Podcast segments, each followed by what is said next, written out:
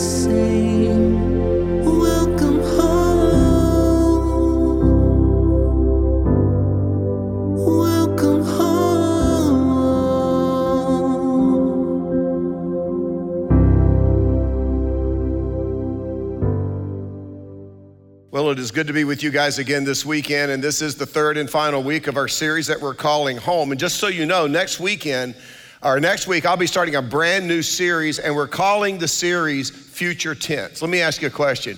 Do you have any tension about the future? I mean, do you have any fear about the future whatsoever? Maybe you do, but here's the thing, you don't have to. You don't have to fear the future, and that's what this series is all about. In fact, this series actually was born out of a few weeks ago when I was just working my way through the New Testament. I came to First and Second Timothy, and I was reading these words that Paul wrote to young Timothy in Second Timothy chapter three, but this is what he says, verse one, but mark this. Now, whenever Paul says, but mark this, you probably should pay attention, right? He says, there will be terrible times in the last days. That, that is, this Greek word translated terrible means brutal. It means savage. So let's read it that way. There will be brutal, savage times in the last days. People will be lovers of themselves, lovers of money, boastful, proud, abusive, disobedient to their parents, ungrateful, unholy, without love, unforgiving, slanderous, without self-control, brutal, not lovers of good, treacherous, rash, conceited, lovers of pleasure rather than lovers of God, having a form of godliness, but denying its power. But what really got my attention was verse uh, seven. Always learning, but never able to come to a knowledge of the truth. And it kind of reminded me of what Paul wrote when he wrote a letter to the church at Rome. We have it in our Bible as Romans chapter one, verse twenty-two. He says this, although they claimed to be wise, they became fools. And I thought, if anything describes our culture and our society, it's that the more and more wise we get, the more enlightened we seem to get, the more we feel like we don't need God. That we're actually smarter than God. But I thought the thinking as I was reading through this verse is, what if it is the end? Actually, I think I think it's kind of cool. I mean, somebody's got to be around when it all comes tumbling down. How cool would it be to have a front row seat, right? But what if it is the end? Let me ask you a question. What if right now, the Father and the Son are planning on Jesus' return to this earth? How do we prepare, you know?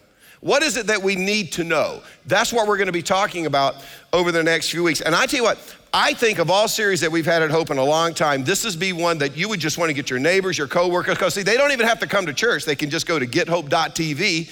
And these are the kind of things we're going to be talking about. First of all, is Jesus going to return? What does the Bible have to say about that? Are there going to be judgments? Are we going to be judged? Are we going to stand before God? Are we going to stand before Jesus? We're going to talk about, is there really a heaven? Is there really a hell? Will a loving God actually send someone to hell? And then we're going to wrap it up by looking again at Second Timothy and, and asking ourselves this question as Christians, how do we finish strong? I mean, if this is the end of days, how do we finish with the big bang? That's really, really what we want. So we're going to start that series next week. But this week we're wrapping up our series we're calling Home, and we've been talking in this series about some areas in the Christian life where we should be able to feel this sense of joy, this sense of belonging, this sense of comfort, peace. It's like, you know, th- this is just what it's supposed to be about. This is when I'm in my sweet spot. And we've been saying in the series that, you know, that we, home is not necessarily where the heart is, but we've been talking about home really is where the joy is.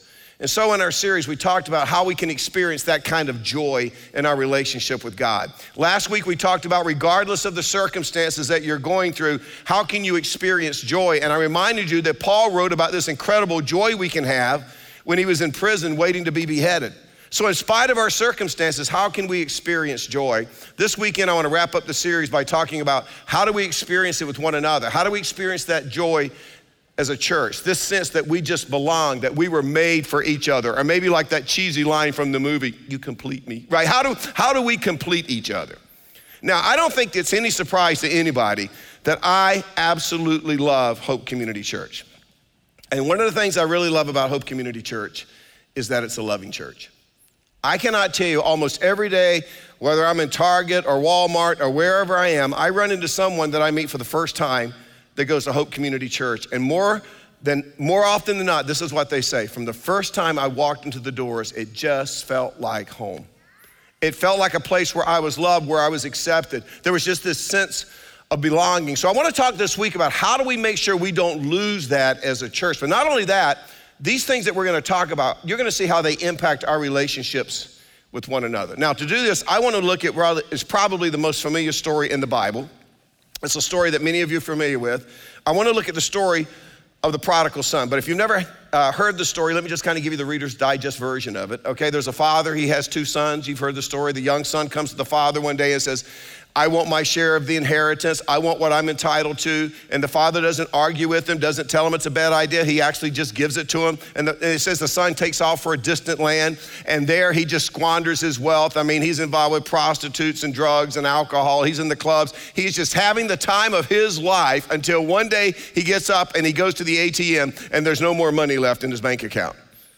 And then to make matters worse, there's a famine in the land. So there's no jobs, and he ends up working for a, a farmer, actually slopping the farmer's pigs. I mean, how bad is that for a Jewish young man? He's taking care of these pigs, hoping that they'll leave him something to eat, and maybe while he's sitting, leaning up against a fence post in that pigsty, it says he comes to his senses and he thinks, man, this is stupid. I have a father who has servants. They, they have a roof over their head, three meals a day. They're living the dream compared to what I'm living. I am going home to the father. He goes home. Uh, he has this speech that he's worked up in his mind that he's going to tell the father, explaining why he's been away and, and what happened, but the father just stops him in mid-speech and says, we're going to throw a party. And so they're having a big celebration because the son has returned home. Now the older son's been out working, and he drives up in the driveway in his F one fifty pickup, and he gets out and he hears the band playing and he smells the barbecue and he's like, what's going on? And one of the servants says, we're celebrating, Bubba's home. Well, the older brother's not that exactly happy about it, and he goes to the father, and this is a big conversation. You know, I've never left you, I've never sinned, I've never disobeyed you, you've never thrown a, a party for me. So you've heard the story, but this is what I want you to understand. The reason that Jesus tells this story is because while Jesus was on this earth, I believe that Jesus truly was the most winsome person that has ever walked the earth. I hate the movies on T V that depict Jesus. Is, he just looks like a stoner. You ever seen those movies? He's just got that lower gaze in his eyes, right? I think that Jesus was the most charismatic, most winsome person. Listen, everywhere that Jesus went, you know what? Sinners just loved to follow him. They loved hanging out with Jesus. They were totally at home with Jesus. I mean, if you just read the Gospels, you, the prostitutes were there, the con artists were there, the drug dealers were there. I guess he probably even news media, they were there. I'm talking really, really bad people, right? And they just feel incredibly comfortable with Jesus. Now, here's the problem. The religious leaders of the day, it really bugs them that all of these bad people feel so comfortable with Jesus. They feel so loved and accepted by Jesus. In other words, when they're hanging out with Jesus, they're not feeling guilty. They're not feeling judged. They're not feeling condemned at all. They are feeling right at home. So understand, this is why Jesus is telling this story. It's to let those religious leaders know how God really feels about broken people, how God really feels about sinners, how God really feels about us, how he accepts us, how he loves us, and you're gonna see that in this story. In fact, there are four attitudes that you can find in the story of the prodigal son that I want to address this, this weekend. And I'll just give you a warning ahead of time. Two of these attitudes we want absolutely nothing to do with, right? We want to avoid them at all costs, and I'll tell you why. First of all, they will destroy, these two attitudes, they will destroy our ability as a church to love people where they are and encourage them to grow in a relationship with Jesus Christ. That's the first reason. The second is they will destroy our relationships with one another, our interpersonal relationships. So there are a couple of attitudes that we want to avoid, but you're gonna see that there are two attitudes in this story that we want to embrace. These are two attitudes that we want to protect at all costs. So that's what I'm gonna talk about. Let me give you the first attitude in the story. I'll unpack it. It's the attitude of rebellion. You see it right away. Now, obviously, this is an attitude that we wanna reject. Let me show it to you. Luke chapter fifteen, verse twelve. The younger one said to his father, "Father, give me my share of the estate." So he divided his property between them. Now notice this, not long after that, I'll come back to that phrase in a second. Not long after that, the younger son got together all he had, set off for a distant country, and there squandered his wealth in wild living. Now I pointed out that phrase, not long after that. Why did I point that out? Well, that phrase gives us some insight into the attitude of rebellion. You know what that phrase tells us? It tells us that this son has been planning this. I mean, at some point, he had this thought. If I could just get my hands on my inheritance while I am still young, wow, I could really enjoy it. But if I wait for dad to die, good gracious, he's as healthy as an ox. He might live to one hundred. By the time I get the money, I won't be able to enjoy it. I won't be able to have any fun. And so he comes up with this idea, this thought, this, this plan to make this dream a reality. Now, there's a principle here I want you to understand. When you begin to plan sin, you are on your way to rebellion. Let me say that again.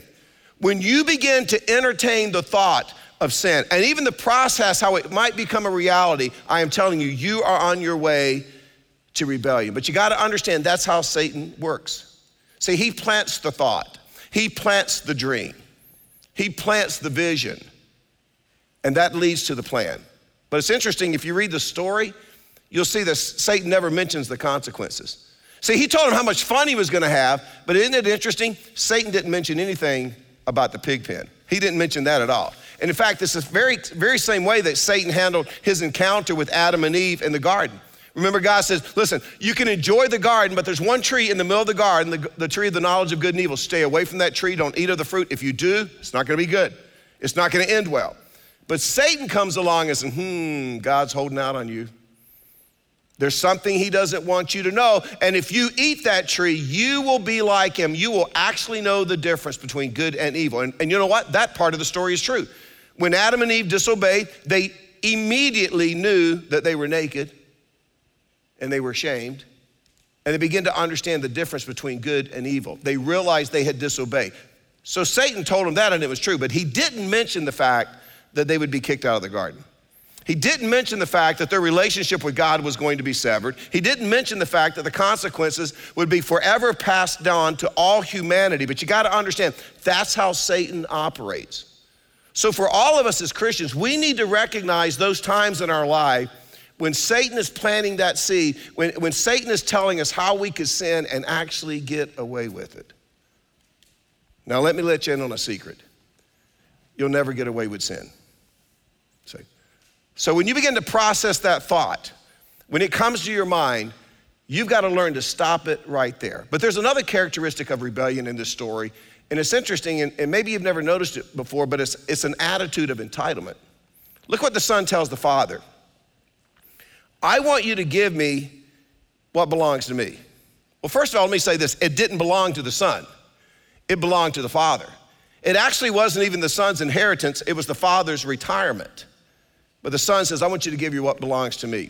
You know, when Laura and I were young and married in Southern California, um, we were poor as Adam's house cat. How, it must've been a poor cat because they made a saying out of it, right? But we were very poor, but Laura's parents, her dad had worked really, really hard and been really wise with money. And so they had a great, they had a great retirement.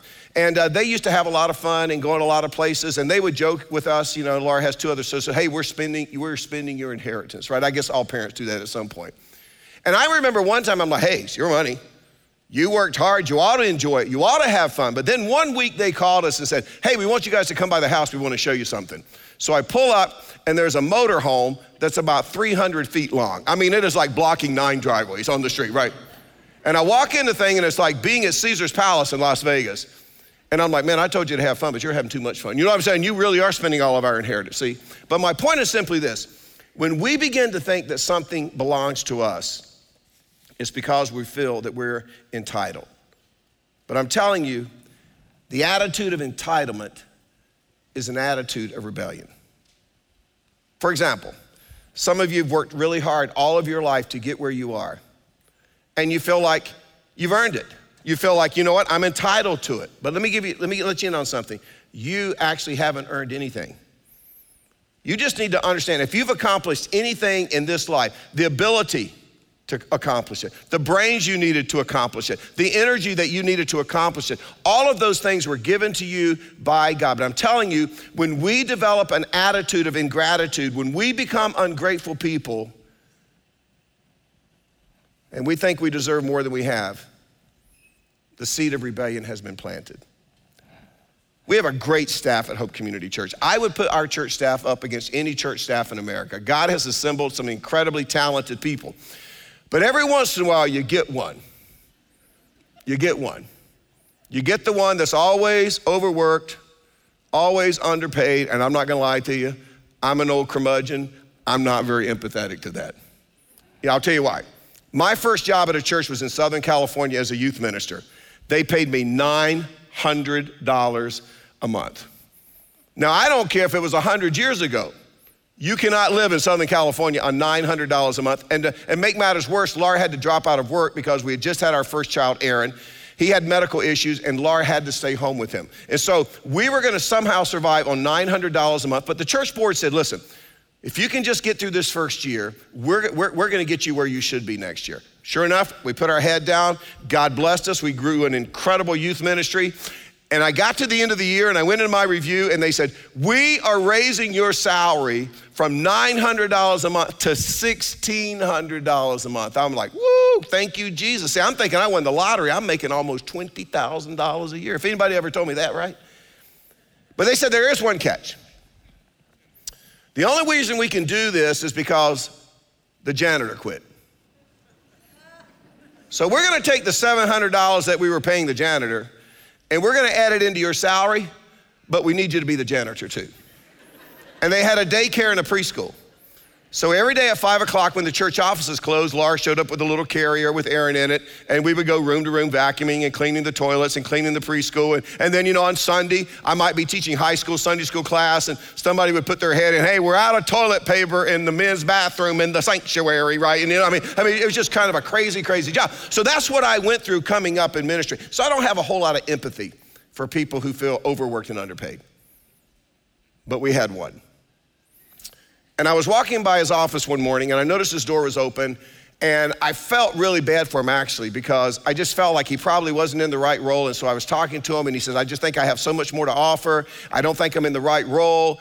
And I said, honestly, you probably aren't in the right role, but this is what I've learned about life. This is the role that you signed on for. This is the role that we have available. And I've just learned in life, sometimes if you're just faithful, I think God teaches this, if you're faithful with the small things, if you're diligent with the small things, God will reward you and he will give you more responsibility.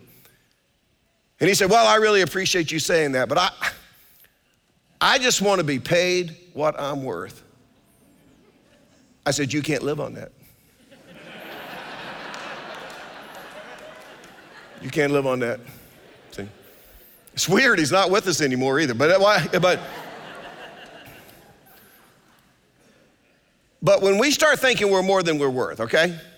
When we start thinking that somebody owes us something, I'm telling you, that's the seed of rebelling. You can see it in the prodigal son. He says, give me what belongs to me. Here's the second attitude, the attitude of repentance. Okay, this is one we want to embrace. Look what it says in Luke fifteen, verse seventeen. It says, when he came to his senses, he says, how many of my father's hired servants have food to spare, and here I am starving to death. I will set out and go back to my father and say to him, Father, I have sinned against heaven and against you.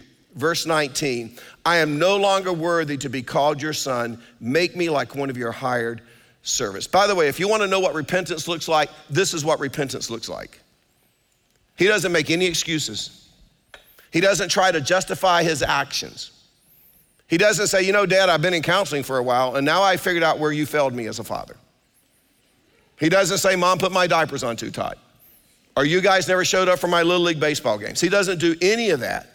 And by the way, if that describes you, you always have an excuse, you always have a reason, you need to stop that, right? Notice what the son said.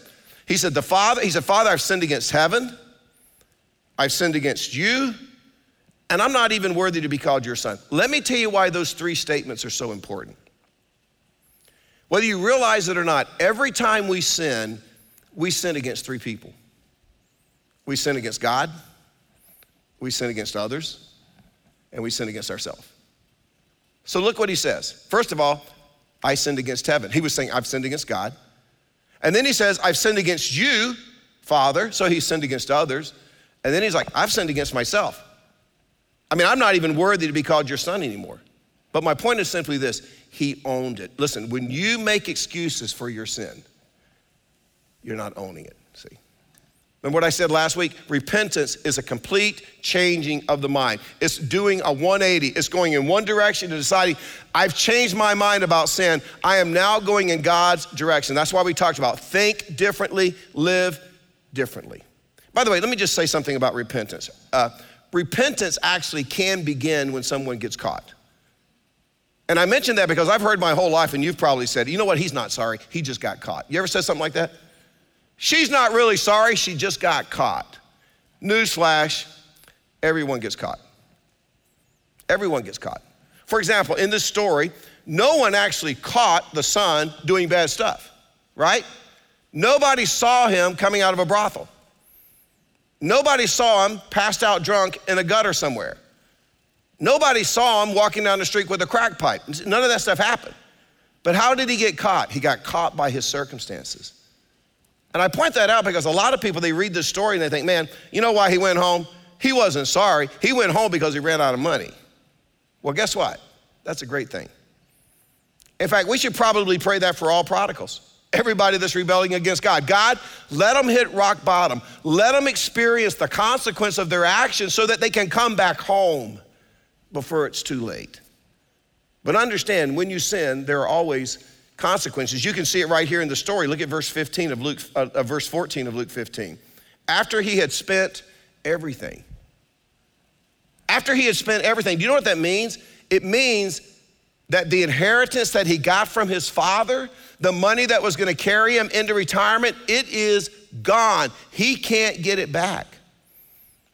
See, he can't go back to the club owners. He can't go back to the drug dealers. He can't go back to the prostitutes and the bookies and say, hey, listen, you guys probably haven't seen me for a few months. You probably didn't realize it. I'm the prodigal son. May have read about me, Luke fifteen, that's me. And sure enough, guess what? I went home. And it's great. And I got to tell you, me and Dad were tight. Everything we've patched up is, is phenomenal. Only one problem is I blew all my money. Would you guys consider giving it back? See, that's not going to happen. And I mentioned that because we read a story like this and we think there were no consequences to the son's actions. He came home, the father loved him, they celebrated, and everybody lived happily ever after. And it's true, it's true, his relationship with the father was restored. But you got to understand, that money is gone. That inheritance is gone. Sin always costs. So I would just recommend this. When you get caught, just repent. Just have an attitude of repentance. And I say that because it's amazing to me, especially in forty years of pastoring, it's amazing to me how many people get caught and still refuse to repent. If you get caught, just repent. We grew up in Durham, little nine hundred square foot house, one bathroom, there were six of us. And it doesn't, you know, most people don't do that anymore, but now looking back, I don't ever remember it being a problem. Six of us somehow learned how to live in a house with one bathroom, right? But it was just kind of, you kind of knew everybody's business. And so one time my little brother, I have a brother that was six years younger, uh, he took a bath, and after he finished his bath, my mom's getting up a load of clothes, she's gonna do some laundry. And she said, Tim, I've got your clothes, but where's your underwear? Did you change your underwear, right?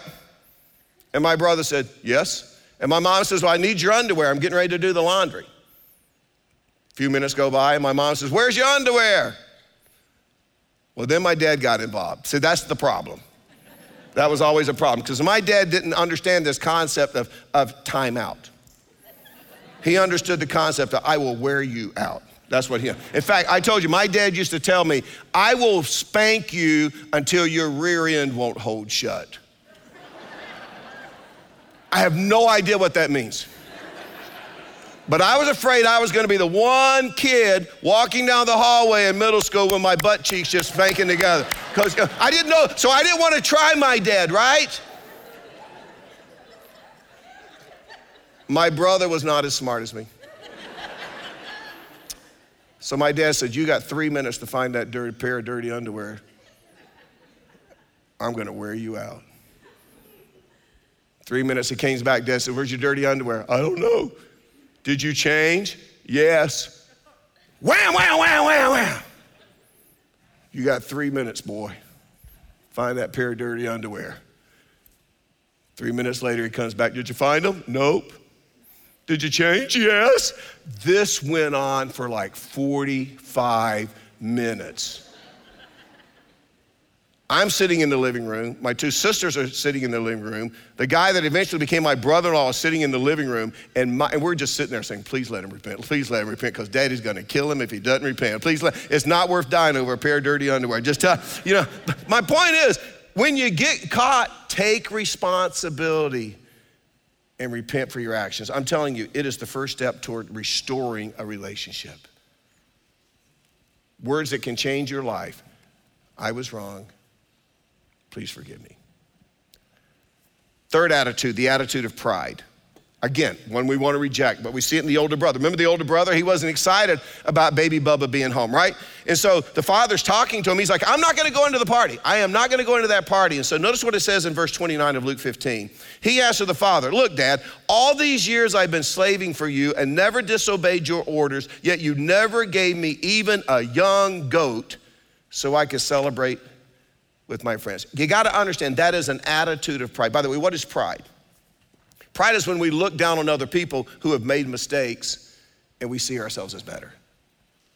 And we have attitudes. Have you ever thought, I would never do that? Well, you know what, he deserved it. I would never put myself in that situation. See, that's pride. But here's what I wanna ask you. What's the root of pride? You ever thought about that? What is actually the root of pride? Well, let me give it to you. The root of pride is deception. I can tell you right now, anytime you meet a prideful person, you have officially met a deceived person. See, that person doesn't see themselves as other people sees them. A deceived person doesn't see others the way that God sees them. In other words, if, if, you're, if you're a deceived person, you have a skewed perspective. I mean, think about it. This is what the prideful son says. Dad, I have never, ever, not even once, disobeyed you. Not one single time. Now think about this. Either this son is Jesus or he doesn't see himself accurately. And we know he's not Jesus because Jesus is telling the story. But again, let's not come down too hard on this, on this kid, because every one of us, we've all been in situations where we've said stuff like that. I mean, have you ever in your marriage? You always. I never, you know? I've heard women say, sit in my office. He has never complimented me. We've been married thirty years. And he's never complimented me. And one man said, I told you last week that those jeans don't look as tight on you as they did a month ago. I said, there you go, ma'am. You can't say always anymore. Right there, he gave you a compliment. See, see, we have to be really, really careful about saying always and about saying that. But we've all been in situations where we did this. We've all been in a situation where we don't see ourselves as God sees us. We see ourselves as good, we see ourselves as better than other people, we see ourselves as righteous. And I'm telling you, when we see ourselves as righteous, when we kind of get that holier than thou attitude, you know what we do? We naturally look down on everybody else. And all of a sudden in our relationships and in our church, we don't embrace people, you know what we do? We shun people. And all of a sudden we don't, we don't accept people where they are, you know what we do? We look down on people where they are. But again, that's one of the reasons that I love this church. I think we love people even while they're still in the pig pen, even while they haven't even decided to come back to the Father. They show up here, they're welcome, they're received, They're loved. It's, it's amazing what God can do. But there's a second never in the story. He says, you never even gave me a young goat. You gave my brother half the, his inheritance. You never even gave me a young goat. See what it says in verse eleven? Jesus is telling the story. He says, there was a man who had two sons. The younger one said to his father, and maybe you've never seen this before, Father, give me my share of the estate. So he divided his property, what? Between them. So the older brother got his inheritance also. Now remember a few weeks ago I talked about Jacob and Esau and how Jacob ripped off Esau. Esau was the older brother. He got his birthright, which meant Esau got twice the inheritance of what Jacob would have gotten. So in this story, the older brother got two-thirds of the father's estate. The younger son only got one-third. He got twice as much. So technically, right, you didn't give me one goat. Maybe you gave him hundreds of goats, thousands of goats, which makes me think maybe the story took place in Fuquay, right? But the father says, like, what are you talking about? Everything I have is yours. But the son, he overlooks that small detail. And the same thing often happens in our lives as Christians. We, we forget that God gives us everything we have. We forget where we came from. This is a pride buster for me. When I hear someone's life that's unraveling or someone who unfortunately has made a poor choice, this is how God has helped me. God, only by your grace. I can't, because I tell you what, without the grace of God in my life, I could be a wild stallion. I'm not, I'm not, I'm not kidding. I could be out of control, but because of the grace of God, it's the only reason I get to do what I do. But we have to be careful. If not, we'll develop the attitude of pride. Here's the fourth attitude. It's the attitude of redemption. We want to embrace this. Look what it says in chapter fifteen, verse twenty. He got up and went to his father, but while he was still a long way off, his father saw him and was filled with compassion for him. He ran to his son, threw his arms around him, and kissed him. It's interesting, this Greek word that's used to describe this phrase, he threw his arms around him, is also translated, he fell on him. In fact, it may be translated, he fell on him. Maybe that's what your Bible says. It doesn't say that he threw his arms around him. It says he fell on him. But the literal Greek meaning of this word is this, to violently embrace. He ran to the son and he violently embraced him. Think forcefully. Think bear hug. I have one son, he's a pretty big kid.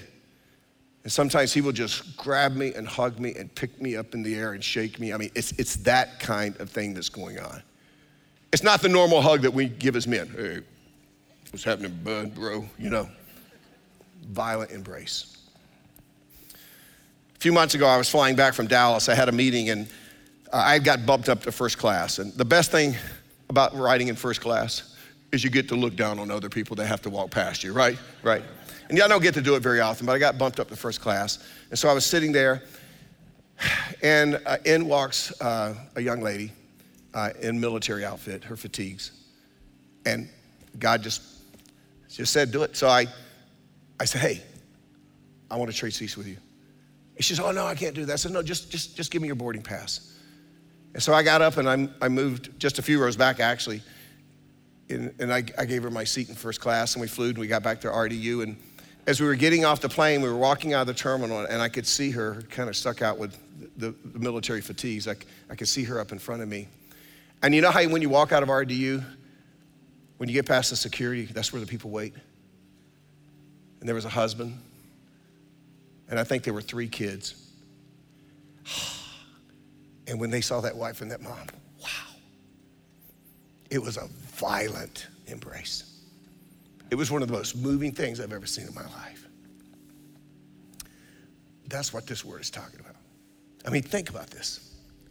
When we rebel, God is just waiting for us to return. And when he sees us, he, he, he runs to us and he, he violently embraces us with affection. I mean, think about this. I don't care where we've been. I don't care what kind of pig pen we've been hanging out in. If we will just If we'll just turn to him, he's going to run to us. Let me tell you one more thing about the story of the prodigal that maybe you didn't know. This story that Jesus told wasn't original with him.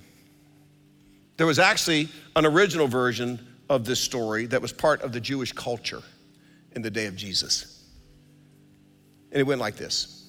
There was a father that had two sons. One day the younger son came in and said, I want my share of the inheritance. The father gave him the inheritance. He went off to a distant land. He squandered all of his money with wild living. He finally came to his senses and he came back home. But when the son returned home, in the original version of the story, the father doesn't welcome him home. Instead, the father takes him before the entire town. And the father tells the entire town, all the residents, what his son has done. He lists all of his sins, and the father publicly rejects the son. He makes a public spectacle of him. And in the story, the original story, the people in the town, they throw a party for the father and they praise and they celebrate the father because from their Jewish perspective, the father represented the justice of God. That's how the story ended. And so when Jesus is telling this story, you have to imagine what the religious leaders are thinking. Because they're very uncomfortable with the fact that these sinners love hanging around Jesus. So you know, you know what they're thinking. They're thinking, oh, wow, we know where he's going with this. We know how this is going to end. They're thinking, he's going to tell these sinners that are hanging around with him that one day, you know what? You can hang around me all you want to. One day you're going to be rejected by the Father. He's telling them, you can kiss up to me all you want to, but I know what your hearts are really like. And one day you're going to stand before God and he's going to reveal what's really going on, and God is going to make a public spectacle of you. And I'm sure that these religious leaders, they can't wait to see the look on these sinners' faces, to see how they're going to respond when Jesus enlightens them on how God is going to judge them. But yet when Jesus got to this part of the story, he just throws them that curve. And he tells these religious leaders that the father ran to the son and he forgave the son and he violently embraced him and welcomed him home. In other words, it's not a story of God's judgment and his justice. It's a story of God's mercy. Now, you need to know this. God is merciful, but God is still just. In fact, in this next series, Future Tense, I'll spend, I'll spend a weekend talking about how do you balance the justice and the mercy of God. But here's the question. How can God be merciful to us and yet at the same time be a just God? Well, I'll tell you why. It's because God took his own son and he put all of our sins on him as he hung on the cross. In other words, God made a public spectacle of him. It says in Second Corinthians five twenty-one, God made him who had no sin to be sin for us. Hebrews twelve two, for the joy. That's what we're talking about in this series. For the joy set before him, Jesus, he endured the cross, scorning its shame. You know what the word scorning is also translated in the Greek? Despising. Think about that. For the joy set before him, Jesus endured the cross, despising the shame. You know what that means? Jesus hated the idea of being a public spectacle. Then why did he do it? Well, it tells us. He did it for the potential joy of us being home. Of us being home. He did it so that when we turn toward him, he could just run to us.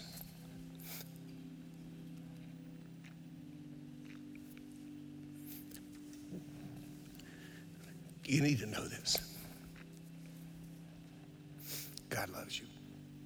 Ah, oh, he loves you. Head over heels, he loves you. Doesn't care where you've been. Doesn't care how dirty you've gotten. He just loves you. And you know what? I love that we have that attitude at Hope. I love that we love people where they are.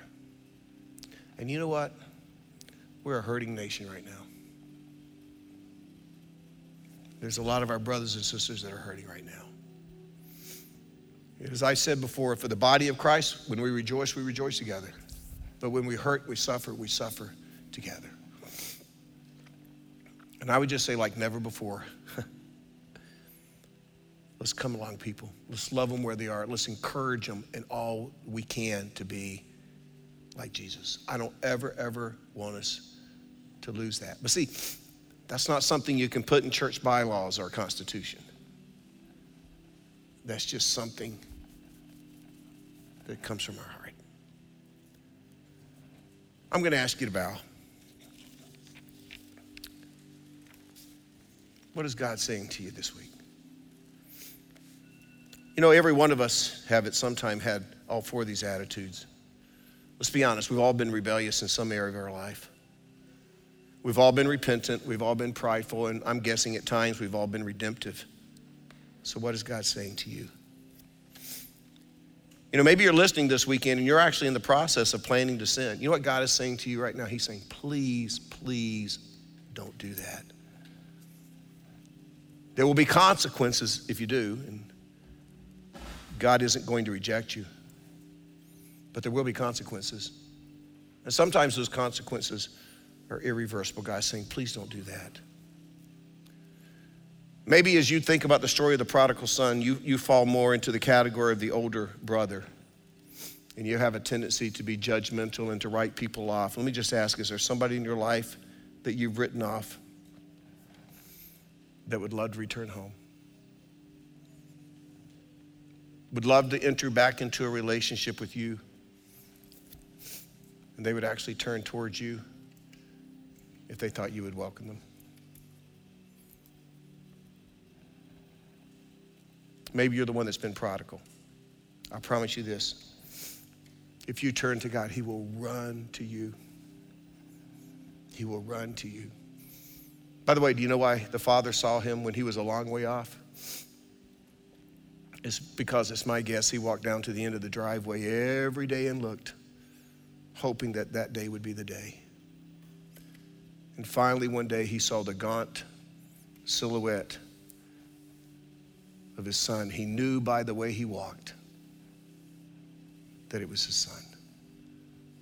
I tell you, he's just looking and waiting.